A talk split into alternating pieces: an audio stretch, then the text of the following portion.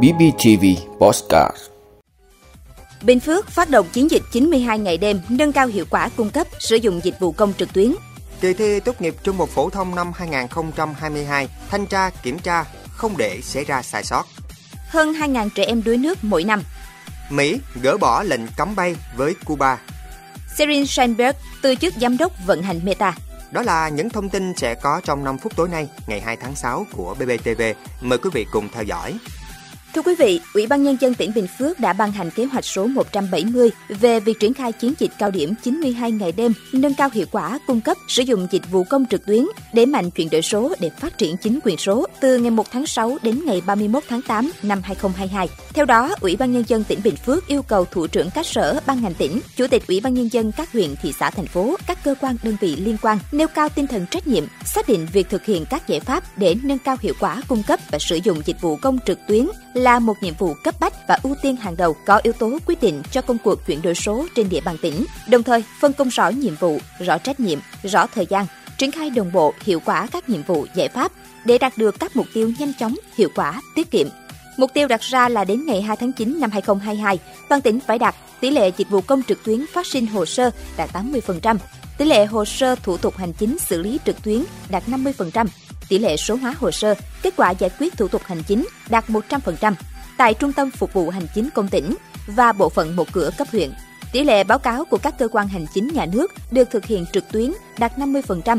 Giải quyết hồ sơ, thủ tục hành chính, 100% hồ sơ, thủ tục hành chính được giải quyết đúng hạn, không để hồ sơ chuyển qua trạng thái quá hạn. Nếu có phát sinh hồ sơ quá hạn thì phải có văn bản xin lỗi, phải gửi văn bản xin lỗi trước thời điểm hết hạn giải quyết ít nhất một ngày, đồng thời có thời hạn giải quyết trong văn bản xin lỗi.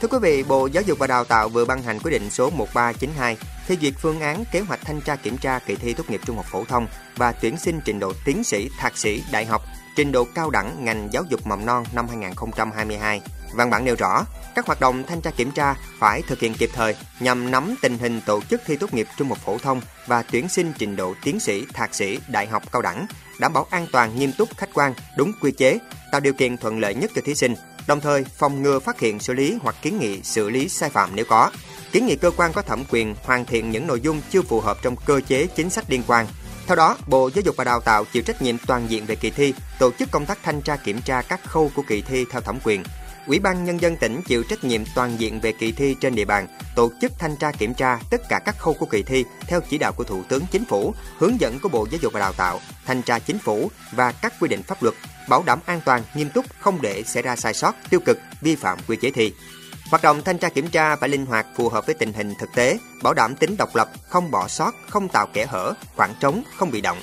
Việc tổ chức các đoàn thanh tra kiểm tra thì hạn chế tối đa việc chồng chéo, điều động cơ sở giáo dục đại học trường cao đẳng làm nhiệm vụ thanh tra kiểm tra phù hợp, khách quan, hạn chế tối đa việc bố trí cơ sở giáo dục đại học, trường cao đẳng của địa phương làm việc trực tiếp tại địa phương. Đối với công tác coi thi, Bộ Giáo dục và Đào tạo thành lập 63 đoàn kiểm tra tại 63 sở giáo dục và đào tạo, không tính các đoàn của Ban chỉ đạo cấp quốc gia, kiểm tra trực tiếp các hội đồng thi, ban coi thi, điểm thi. Số lượng cán bộ tối thiểu làm nhiệm vụ kiểm tra trực tiếp trong thời gian coi thi tại một điểm thì thực hiện theo nguyên tắc dưới 20 phòng thi bố trí hai cán bộ, từ 20 đến 34 phòng thi bố trí 3 cán bộ, từ 35 phòng thi trở lên bố trí 4 cán bộ. Thưa quý vị, qua số liệu thống kê hàng năm, Việt Nam có khoảng 2.000 trẻ em bị đuối nước. Trung bình mỗi ngày có 5 trẻ bị đuối nước, đứng đầu trong các tai nạn thương tích của trẻ. Đuối nước chủ yếu ở khu vực nông thôn, cao gấp 4 lần so với thành thị, thường vào những tháng học sinh nghỉ hè, Mặc dù con số thống kê đã giảm mỗi năm 100 trường hợp so với năm 2010, song đuối nước vẫn là một trong những nguyên nhân hàng đầu gây tử vong ở trẻ em Việt Nam. Bên cạnh đó, chỉ hơn 30% trẻ em Việt Nam từ 6 đến 14 tuổi biết bơi. Chống đuối nước trở thành ưu tiên hàng đầu tại kế hoạch hành động quốc gia phòng chống tai nạn, thương tích trẻ em giai đoạn 2021-2030. Việt Nam đặt mục tiêu giảm 10% trẻ em tử vong do đuối nước năm 2025 và 20% vào năm 2030. Dù đã được cảnh báo nhiều, nhưng các vụ tai nạn đuối nước vẫn liên tục diễn ra. Gần đây nhất tại Phú Thọ, một nhóm học sinh nữ lớp 6 ở huyện Thanh Sơn rủ nhau đi tắm sông và không may bị đuối nước khiến ba em tử vong. Còn tại Đắk Nông cũng vừa xảy ra vụ đuối nước khiến hai anh em trong một gia đình tử vong. Sự việc này một lần nữa gióng lên hồi chuông cảnh báo về tai nạn đuối nước, nhất là khi học sinh vừa được nghỉ hè. Thưa quý vị, chính quyền Tổng thống Mỹ Joe Biden vừa quyết định thu hồi một loạt hạn chế với các chuyến bay tới Cuba. Quyết định được áp đặt dưới thời chính quyền tiền nhiệm, bao gồm cả việc chấm dứt lệnh cấm các chuyến bay từ Mỹ tới các sân bay khác ở Cuba,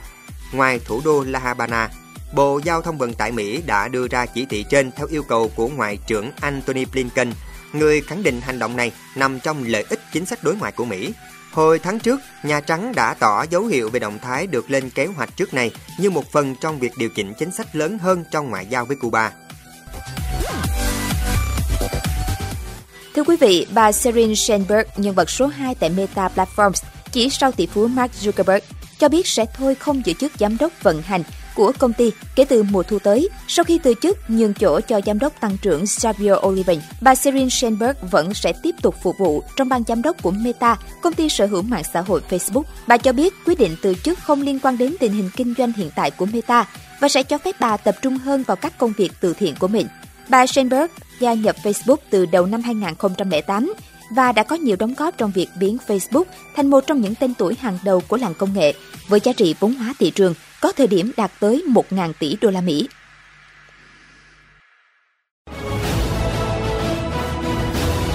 Cảm ơn quý vị đã luôn ủng hộ các chương trình của Đài Phát thanh truyền hình và báo Bình Phước. Nếu có nhu cầu đăng thông tin quảng cáo ra vặt, quý khách hàng vui lòng liên hệ phòng dịch vụ quảng cáo phát hành số điện thoại 02713 887065. BBTV, vì bạn, mỗi ngày.